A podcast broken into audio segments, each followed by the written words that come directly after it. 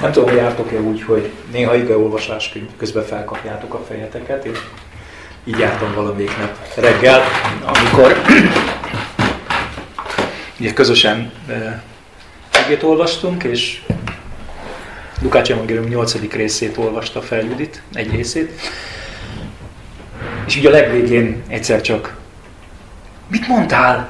Mit mondtál? Valami olyan meglepő szó volt, és elkezdtünk róla beszélgetni, elkezdtünk rajta gondolkodni, és gondoltam elhozom ide, talán ez nem is egy hosszú prédikáció, inkább egy gondolatébresztő lesz majd. Minden esetre azt hiszem, hogy jó megosztani veletek is. Nagyon ismert e, példázat, a magvető példázatát mondja el Lukács evangéliumában itt Jézus. Lehet, hogy hosszabb lesz felolvasni, mint a gondolatom hozzá, de én ennek ellenére elolvasnám, mert, mert jó az igét mindig hallani. Tehát Lukács 8-nak a történetét olvassuk az ötödik versről kezdve. Kiment a magvető vetni. Vetés közben némely mag az útfélre esett és eltaposták, vagy megették az égi madarak. Némelyik a köves helyre esett, és alig hogy kihajtott, elszáradt, mert nem kapott nedvességet. Némelyik a tövesek közé esett, és amikor vele együtt felnőttek a tövisek is, megfojtották. Némelyik pedig a jó földbe esett, és amikor felnövekedett, százszoros termést hozott. Amikor ezeket elmondta, így kiáltott. Akinek van füle a hallásra, hallja. Imádkozunk. Uram, Uram, kérlek, hogy adj nekünk most halló füleket. Uram, emberi értelem képtelen önmagától megnyitni a te titkaid előtt az utat. Te vagy az, aki leleplezed. Te vagy az, aki elhúzod a fájtlat. Te vagy az, aki kijelented az igéden keresztül önmagadat nekünk. Uram, hadd legyen most ez az alkalom is egy ilyen kijelentés a számunkra, hogy legyen hallásunk, hogy meghalljunk téged. Amen. Amen. Nem akarok annyira sokat a magyarázatáról beszélni ennek a példázatnak. Szerintem gyülekezetbe járó ember szinte nem fordulhat elő, hogy ne hallott volna már róla a prédikációt. Egy pár gondolatom van csak, amit elmondanik róla. Hogy valóban egy nagyon érdekes felhívás ez az, akinek van füle a hallásra, hallja. Nem tudunk például semmit a példázatban arról, hogy ki a magvető. Sejtjük, érezzük, hogy maga az Isten, maga az Úr az, de a példázat nem magyarázza el különösebben a történet folytatásában sem. Ezt csak azért mondom, mert ezek szerint akkor most ebben a pillanatban ez nem fontos. Én azt értem meg a példázatokból, hogy Jézus mindig egyetlen egy dolgot, egy fontos dolgot szeretne elmondani nekünk. Amikor példázatot mond, akkor nem valami nagy-nagy teológiai üzenetcsokort akart átadni, hanem egyszerűen egyetlen egy dologra felhívni a figyelmet.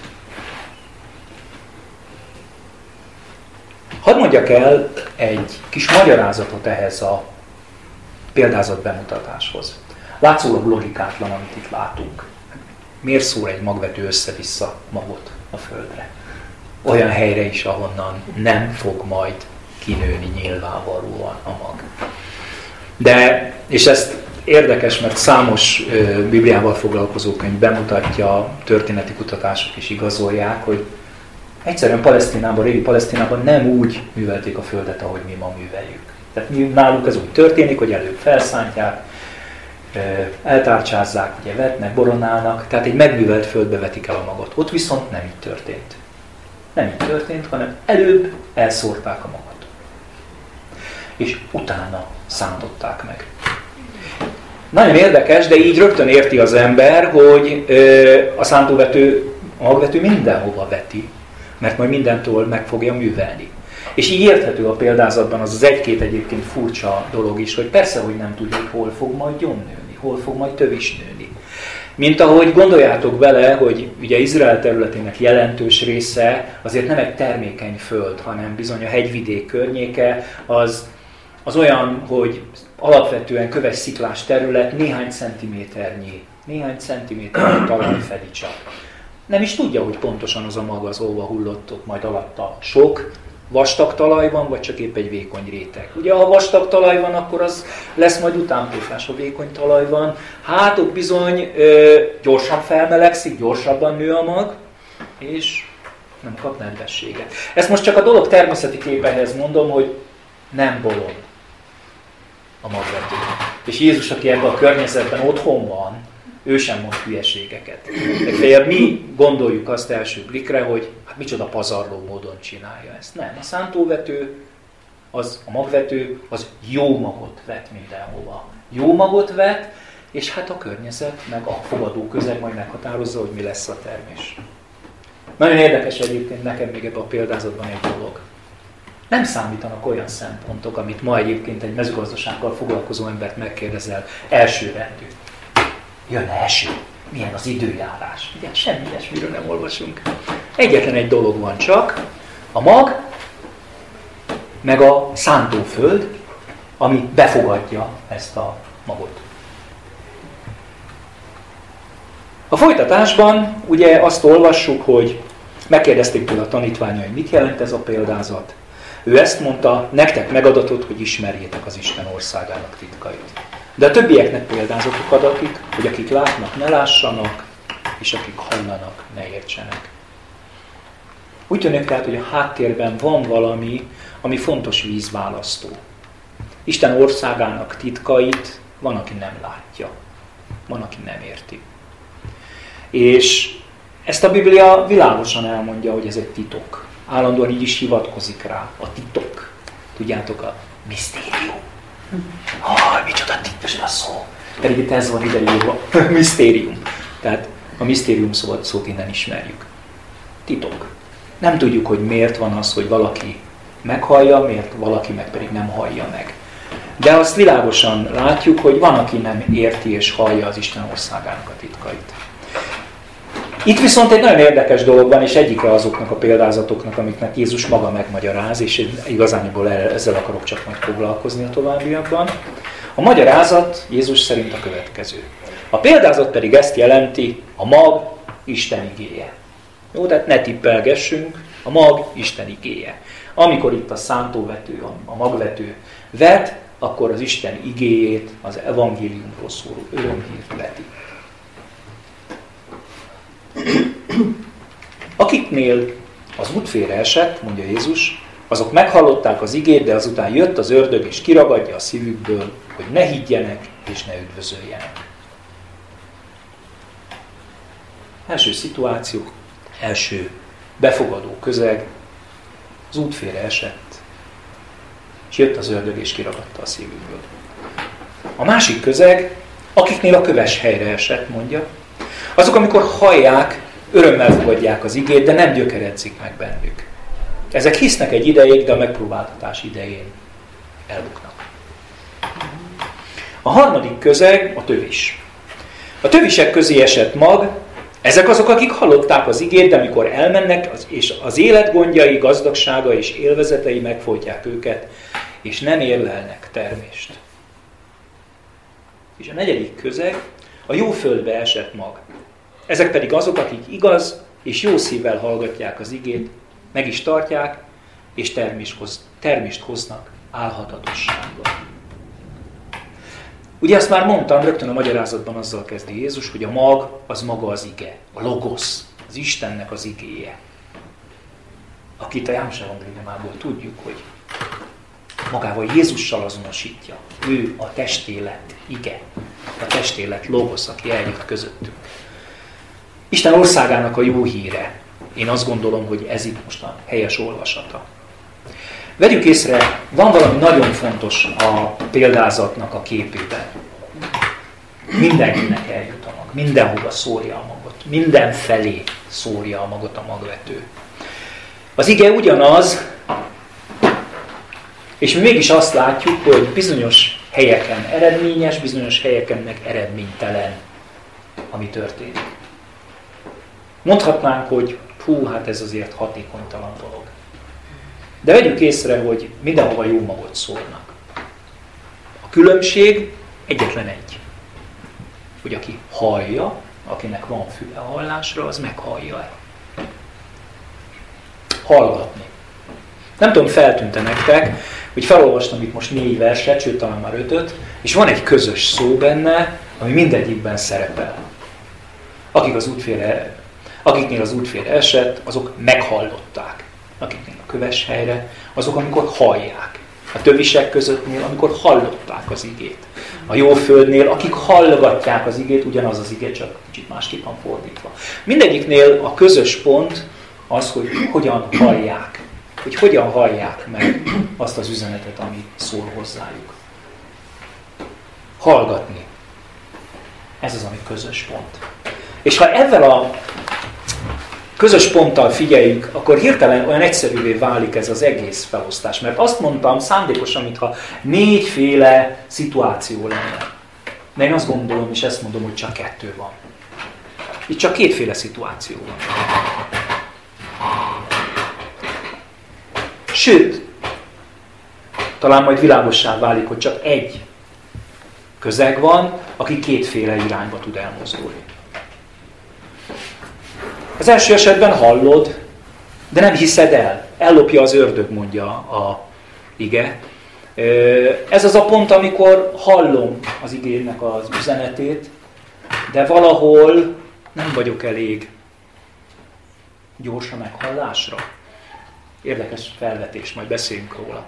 Minden esetre, mielőtt még egyáltalán talajt fogna, azt mondja az ige, hogy ellopják a madarak, akit a magyarázatban ugye az ördöggel azonosít Jézus. A másik, hogy meghallod ugyan, de nem gyökeredzik meg a hit. Nem lesz valódi, nem lesz, ahogy a példázat mondja, bocsánat, csak még nem követtem le, nem gyökeredzik meg, a megpróbáltatás idején elbuknak, mondja. Nagyon erős a késztetésünk egyébként, és, és igen, mikor beszélgetünk néha, sokszor is hallom ezt a fajta vélekedést, hogy ah, a megpróbáltatás, ah, szóval bűnbeesnek és annyi nekik. Nem. A Biblia láthatóan, az új szövetség különösen a megpróbálás, kipróbálás az valami egész más értelmében beszél. Nem pedig arról, hogy valaki ebben vagy abban a dologban elbukik. Arról beszél, hogy szüntelenül megjelenik egy egyszerű gondolat az új szövetségben, és ez pedig az, hogy mi a valódi hit. Hogy valódi-e a hit. Hogy az, amiről beszélsz, az csak egy külső formalitás, vagy egy valódi, élő, meggyökerezett kapcsolat a Krisztusban. Teljes örömnek tartsátok, hogyha próbák élnek, mondja Jakab. És nem is igazán értjük egészen addig az életünk folyamán, amíg nem élünk át próbákat, és nem éljük át személyesen belül, hogy igen, megtartott az Isten a próbákon keresztül, a hitem által, vagy az ő hitem által inkább. Valódi a hitem. Nem csak beszélek róla, nem csak felemelem a kezemet és hallelujázok, hanem valódi valóban létező. Nagyon érdekes, de itt az ige, mintha valami ilyesmiről beszélne. És vegyük észre, hogy tulajdonképpen egy csokorba fogja. Nincs termés.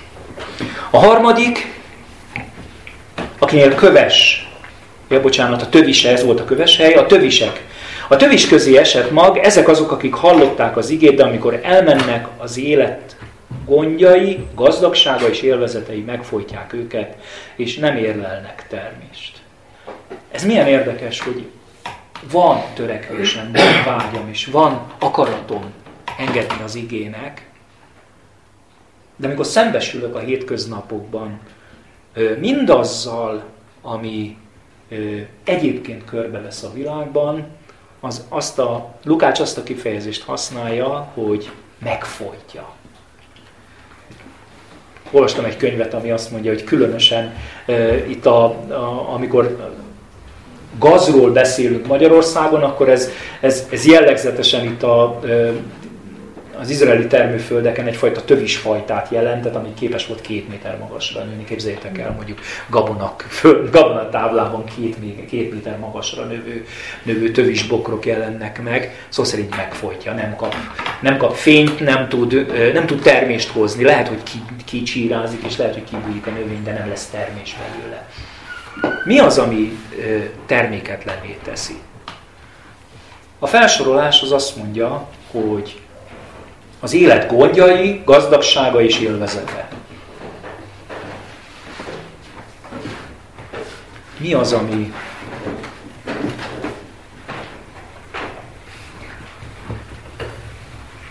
Mi az, ami az én számomra fontos? Mi az, ami az én számomra a valódi érték? Mi az, ami az én számomra a valódi megoldás? Lehet, hogy a próbákat átélem, a próbákban valódinak látszik a hitem. De mik a valódi értékeim? És ö, mi az, amire az életem fókuszál? Meglepő, de azt mondja az ige, hogy ha mindez az élet gondja, de hát mindenkinek vannak gondjai, nem? Hát hogy lehet? Hát akinek az életnek gondjai, akkor annak majd nem lesz. De hát miről beszélsz? Mégis azt érzem, hogy valami fontosra akarja felhívni az ige a figyelmünket. Van gyümölcstermű élet gondok közepette is. Sőt, az gyanom, hogy akinek nincsenek gondjai ott. Gondolkozzon el, hogy Uram, mit rontottam el? Vagy mi a gond? A gond nem érv. Sokkal nagyobb fenyegetésnek látom az egyéb csábításokat, ami könnyűvé és egyszerűvé akarják tenni az életünket. És a végeredmény az az, hogy megfolyt, és gyümölcstelenné tesz. Ha egymás után rakjuk ezt a hármat, ugye az első volt a mondjuk, egy ilyen egyszerű lerövidített szavakba raknám a sátán, azaz a gonosz jelenléte, a második ugye az üldözés, a megpróbáltatás, a valódi kipróbáltság, a harmadik pedig az a, a vagyon, gazdagság, vagy minden egyéb, ami ebbe a csokorba rakható, akkor azt kell észrevennünk, hogy ezek nem olyan dolgok, amik, amik csak másokkal fordulnak elő. Ezek a te számodra, az én számomra folyamatosan jelenlévő kihívások, veszélyek. Igen, kihívások és veszélyek. Ezért mondtam azt, hogy igazándiból csak két felé lehet. Ebben a példázatban a hosszú felsorolás ellenére csak két felé lehet nézni. Mindannyian, egytől egyik, kivétel nélkül a gonosz, a próbák és ennek a világi kihívásoknak a hármasságában élünk. Te is, én is. És még ott a hallgatóság is. És ebben a környezetben egyetlen egy dologról szól, hogy vajon hogyan hallod? Hogyan hallod, ami hangzik? Mert a negyedik vers a felsorolásban azt mondja, a jó, földben esett, a jó földbe esett mag, ezek pedig azok, akik igaz, és jó szívvel hallgatják az igét, meg is tartják, és termést hoznak álhatatossággal.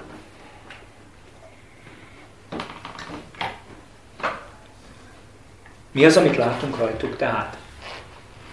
Azt mondja, az első, mint egy kis kritérium, én azt fedeztem fel, igaz és jó szívvel hallgatják az igét. Hát a szívünk alapvetően a Biblia értelmezésében nem jó. Az ember szíve gonosz. Isten azt mondja, hogy add nekem a szívedet. Tehát az első kihívás igazándiból, hogy hol van a szíved. Hol van a szíved?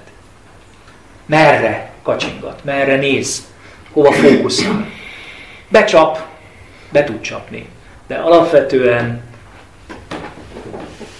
van és lehet egy döntésed, hogy hol van a szíved. És akkor Isten tud igaz és jó szívet adni. A második sokkal izgalmasabb, és szerintem ezt értjük sokszor félre, azt mondja, hogy akik megtartják. Tehát akik hallgatják és megtartják. A félrecsúszás talán itt közöttünk már többször elhangzott, abból adódik, hogy mi keresztények nagyon-nagyon szeretnénk az ószövetségi törvényeket lecserélni az új szövetségi törvényekre. És jól betartani az ószövetségi törvények helyett, amiről egyikről másikról azért érezzük, hogy valószínűleg már nem nekünk szól, az új szövetségi törvényeket hasonlóan betartani. De Jézus soha nem biztat minket arra, hogy mi megpróbáljuk magunktól betartani a törvényeket. Sőt, figyelmes olvasó azt hiszem, hogy mint a megértené a Róma levél 7. részéből, hogy talán nem is tudod betartani a törvényeket. Arra biztat, hogy tartsd meg a törvényeket. Tartsd meg a beszédeket. És bár nagyon hasonló a magyar nyelven, egész másról beszélünk. Amit itt használ, az most konkrétan a birtokolni, a megőri, a, a, tehát a birtokolni, a magamévá lenni, az enyém az a beszéd. A másik helyen, ahol még ezt használja, ezt a képet János a János evangéliumában az utolsó vacsora utáni beszélgetésben, ott pedig a megtartani, megőrizni kifejezést használja. Ez a kettő nagyon egymásra hajaz. Arra biztat az ige, hogy a szívedet odaadod Istennek, és hallod, amit ő mond, akkor bízd rá ennek a megoldását. Amit tőled egyértelműen Isten kér, hogy azt, amit meghallasz tőle, amit megértesz a szívedben tőle, az bízd rá, azt, azt te őrizd meg, ahhoz te ragaszkodjál, ahhoz a picihez. Tudjátok, van egy tipikus hiba, amiben mi keresztények nagyon bele tudunk esni. Azt gondoljuk, hogy a minél több tanítás, annál több Isten ismeret. És ez egy óriási csapda. Különösen ma, amikor mondjuk ellentétben 100-200 évvel ezelőtt, amikor mondjuk prédikációk esetleg kiadattak gyűjteményekbe egy-egy könyvbe, de alapvetően csak ilyen formában volt elérhető. Most nem kell túl sokat kattingatnod a Youtube-on, vagy bárhol netes oldalon, ugye, ahol prédikációk millióival találkozol. És hát egyéb könyvekkel is. És most én nem prédikációk és tanítások és könyvek ellen akarok beszélni, hanem az ellen a csapda ellen, hogy azt gondoljuk, hogy a több az majd jobb is lesz. Mert az Isten nem mennyiségi alapon szeretne valamire rávenni, hanem arra szeretne rávenni, hogy azt az egy igét, amit megértettél tegnap, azt őrizd meg, azt tartsd meg, ahhoz ragaszkodjál. Ragaszkodjál. Még hozzá itt majd van egy jelző, állhatatossággal. Mert hogy az egésznek a célja a gyümölcstermés. Nem igazándiból az a célja Istennek, hogy még nagyobb és még nagyobb és még nagyobb legyen a fejünk. A teljességet és a teljes Isten ismeretet majd az örök kivalóságban fogjuk elérni. Isten azt szeretné, hogy azt az egyet, azt a picit, amit megértettél belőle. És tudjátok, ez néha nagyon egyszerű dolog. A keresztények milliói küzdenek azzal az egyszerű dologgal életük végéig, hogy nem hallják meg a szívükben, hogy az Isten jó. Ugye milyen egyszerű? Isten jó, két szó, jó, összesen kettő betű mégis innentől ide lecsúszni, ahogy a Anti mondta a múltkoriban, néhány héttel ezelőtt a papanti volt nálunk, a legnehezebb dolog. És én azt gondolom, hogy ennek a célja, hogy őrizd meg, tartsd meg az igét, pontosan ez. Hogy az, amit kaptál, az tudjon lecsúszni ide, és tudjon így gyökeret verni, és tudjon itt hitté nőni és élni. És igen, ahogy már mondtam az előbb is, beszél terméshozásról és állhatatosságról. Én az állhatatosságot nem is csak a terméshozásra mondom, gondolom közvetlenül. Egész egyszerűen csak állhatatosságra van arra is szükség például, hogy a előbb felsorolt három másik alternatívával szemben tudjunk választ, választani. Mert néha választásról szól a dolog. És még egy a termésről. A, terem, a, ter, a, a termésnek a legnagyobb lényeg, a leglényegesebb dolga az az, hogy terem. Tudom, hogy banálisan hangzik, de forgassátok ezt a szót. Terem. Tudod, Józsi megfogja azt a vakolókanalat, meg azt a téglát, és oda teszi, és oda tette, azt ő csinálta. Nem tudom, láttál-e már falat teremni? Az nem. Valahogy azt Isten így gondolta, hogy kell hozzá Józsi, meg a vakolókanál, meg a tégla. De a termés, a gyümölcs, az terem. Értitek a különbséget? Mindig elbukjuk azon a ponton, amikor azt gondoljuk, hogy á, szóval mi teremjük. Hát igen, nálad terem, de azért azzal van egy kis kétkedésem, hogy te termed. Én azt mondanám, hogy ha te engedelmes vagy, akkor Isten az, aki majd a növekedést adja. És megterem benned, és rácsodálkozol.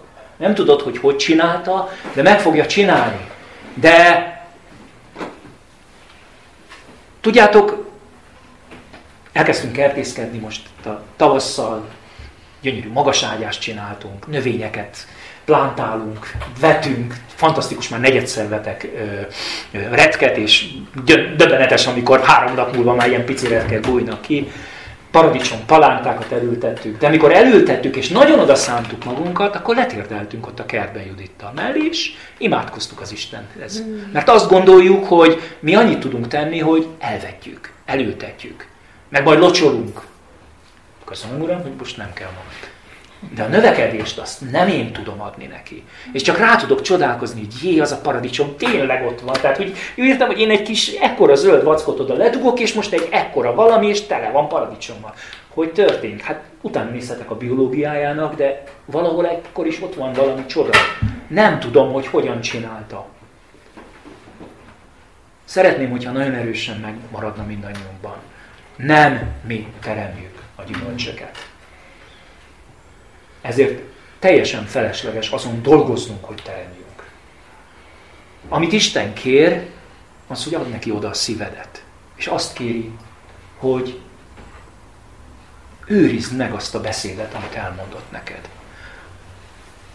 És valahol ott van még harmadikként, vagy talán nem is szétválasztva tőle, amit mondtam, legyél állhatatos abban, hogy aztán az Isten ezt kimunkálja. A legtöbb Bibliában, ahol sajnálatos módon ezek a e, al címek szerepelnek, nagyon nem szeretem őket, mert megvezeti a szemünket, itt jön egy újabb szakasz. De én szeretném, ha tovább olvasnánk. Ez nem része a Bibliának, ugye tudjátok, hát e, se a címek, se a versszámozás, sőt, még a könyveknek a címét, címet sem adtak soha, az csak a későbbi századokban adták. Mert ugye a folytatás az így történik. Ugyanis, Isten annyit beszéltél már a paradicsomodról, de tulajdonképpen mi a termés? Mi a termés? Miről beszél az ige? Aki lámpás gyújt, nem takarja le edénnyel, ágy alá sem rejti, hanem lámpatartóba teszi, hogy akik benne, hogy akik bemennek, lássák a világosságot. Hogy kerül a csizma az asztalról? Az előző vers az volt, termést hoznak álhatatossággal. És aztán utána rögtön valami lámpásról és világosságról, meg valami okszerűségről beszél, hogy gondoljátok végig emberek, egy lámpásnak akkor van értelme, hogyha az világít. Nem mi vagyunk ezek a lámpások? Nem azt szeretné Isten, hogy mi világítsunk? És akkor hirtelen hogy felkapom a fejemet.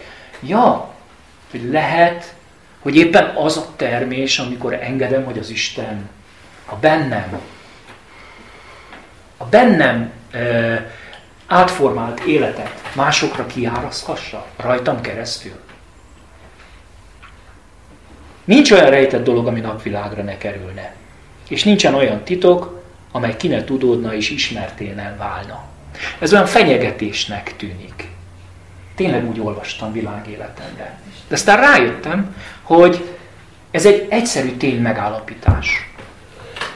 És, és igen, tud félelmetes is lenni. Mert ez azt mondja, hogy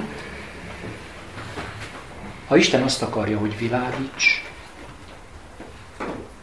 nem tudsz nem világítani. Hogyha ezt a munkát ő végzi benned. Egyszerűen ki kell, hogy áradjon belőled ki kell, hogy áradjon. Nincs olyan, ami napvilágra ne kerülne, mondja. bizonyos szempontból talán mérlegre is tesz minket. Engedem, hogy kiáradjon az isteni élet rajtam keresztül? Még mielőtt azt hinné valaki, hogy az az isteni élet kiáradása, hogyha ideál valaki tablettel a kezében és okos dolgokat mond az ígéről. Nem. Egész biztosan nem ez. Lehet ez is, hogyha az Isten indít rá. De az Isten élet kiáradása az valami sokkal, sokkal, több. Az az a megfoghatatlan dolog, hogy akár szavak nélkül érti a melletted élő ember, hogy benned a Krisztus él. És ezt nem tudod mímelni. Tudjátok, ez a legnehezebb. Ezt nem tudjuk utánozni. Sőt, nem tudjuk megteremni sem. Mi egyetlen egyetet tudunk csinálni. Odaadjuk a szívünket, ahogy az előbb mondtuk, és megtartjuk az igéjét. Megőrizzük az igéjét. És mindezt ő kezdi majd éle, bennünk, bennünk elvégezni. Ugye az a nagyon sokszor idézett ige, hogy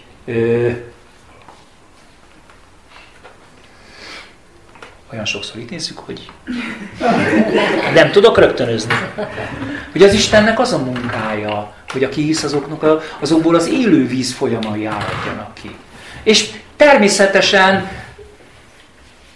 nem vizet gondolunk, még akkor is, ha Jézus a konkrét szituációban pont a vízöntést gyakorolja, mert ugye ez a nagy ünnep utolsó napja, és egy zsidó rituálé, hanem valami sokkal több. Azt a elleplezhetetlen életet, amit Isten belét, belét, belét mindannyiatokba adott és adni akar és munkálni akar, azt szeretné, hogyha akármerre járunk is, kiáramlan, kiáradhatna. Ezt nem lehet mimelni, ezt nem lehet képmutatni. És itt jön utána a folytatásként az utolsó ige, amire felkaptam a fejemet. Mert nem értettem, hogy hogy kerül tulajdonképpen ez a lámpa egyáltalán a magvető példázata után. De a harmadik versként, befejezésként így, így mondja. Vigyázzatok tehát, hogyan hallgatjátok. Ugye a zsidó levelet olvasva ezekre már felkapom a fejemet, hogy vigyázzatok! Tele van ilyen figyelmeztetésekkel.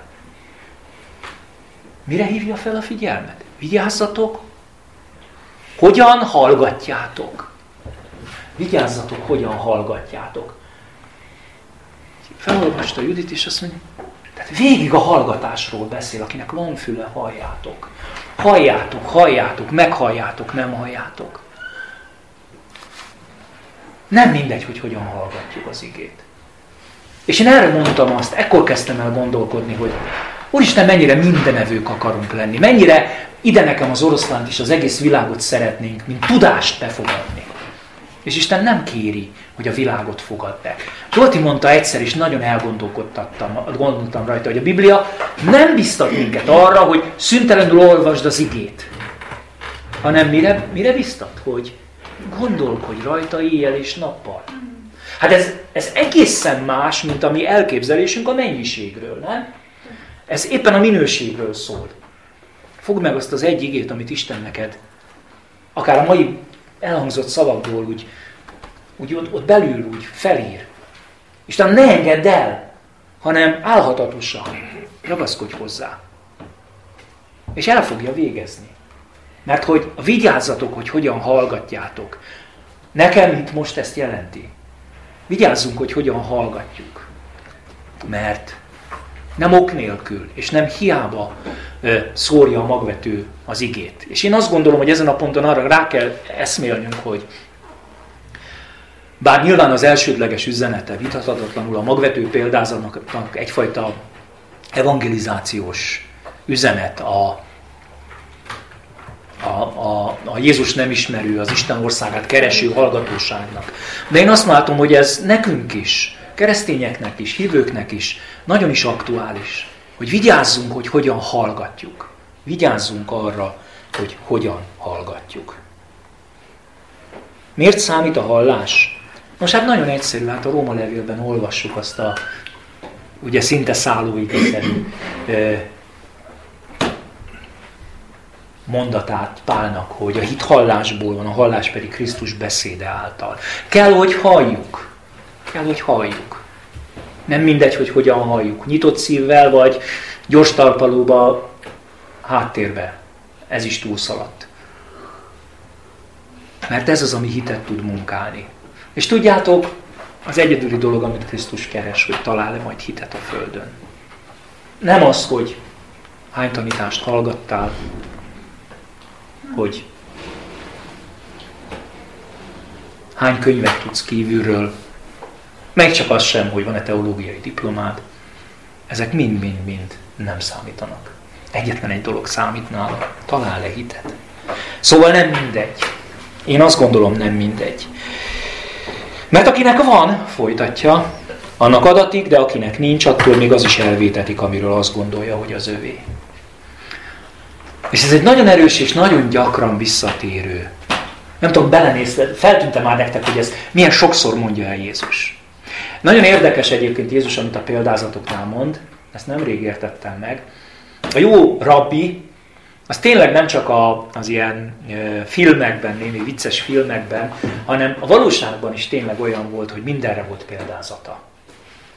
Jó rabbinak fejzi a Talmud, vagy valamelyik ilyen régebbi zsidó élet, hogy akár sok száz példázata van egy-egy szituációra, amit, amit mikor előjön a szituáció, akkor, akkor el tudja mondani. Ezért van az, hogy ezt is Jézus sokszor előhúzza, ötször vagy hatszor fordul elő az, a, a Máté Márk Lukács evangéliumában. Csak ez az egyetlen egy gondolat.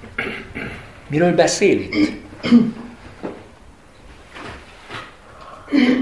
Az, hogy hogyan hallgatom, annak lesz következménye. És bizony ez a következmény, az látszik abból, ami napvilágra jön.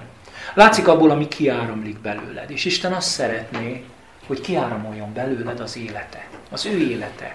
Az a Krisztusi élet, amit mindannyiunkban belénk akar tenni, és belénk is tesz.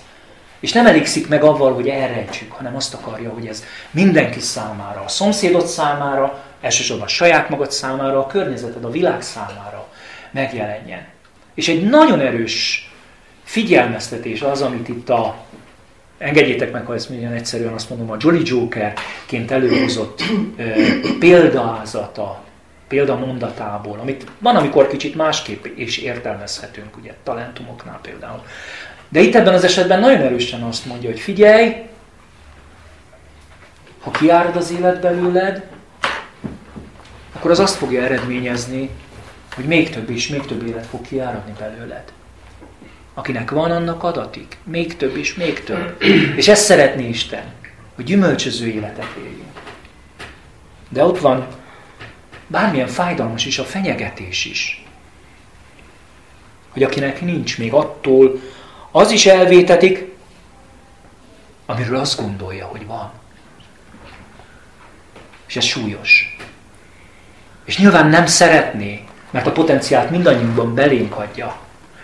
De ebben az azt gondolod, hogy van, van, nem tudom, érzitek-e, ott van az önbecsapásnak a lehetősége. Ott van annak a lehetősége, hogy én hátradőlök és megelégedek azzal az élettel, ami nekem van. De Isten valami másfajta életet kíván nekünk. Valami olyasmi életet, ami azt mondja, hogy ne elégedj meg azzal a potenciális lehetőséggel, hogy akár a útférre, akár a tövisek közé, akár a köves helyre hullott magként legyen a te életed, azt mondja, hogy szeretne gyümölcstervő életet mindannyiunknak adni. És én azt gondolom, hogy ha lehet azt mondani, hogy van egy gondolat, amit el akar mondani, akkor meglepő módon ez az egy gondolat nagyon is ott van az elején meg a végén ennek a példázatnak. Ugye az elején, ahogy olvastam, ez úgy hangzott, hogy akinek van füle a hallásra, hallja. Ennek a párja pedig itt a végén, hogy vigyázzatok, hogy hogyan halljátok. Vigyázzatok, hogy hogyan halljátok azt az igét, ami hallatszik. Hogyan hallgatjátok az az igét, ami szüntelenül egyébként hallatszik. Nem az Isten a szűk keresztmetszet, mindig mi vagyunk a szűk keresztmetszet. És én azt szeretném kérni, és azt kérem az Istentől, hogy én se legyek szűk keresztmetszet. És bizony ennek az ehhez vezető úton az egyetlen akadály, aki létezik, az én magam vagyok. Úgyhogy Legfőképpen arról kell az Istent, meg magunkat is meggyőzni, hogy rombolja bennünk le ezt az akadályt. Amen. Amen.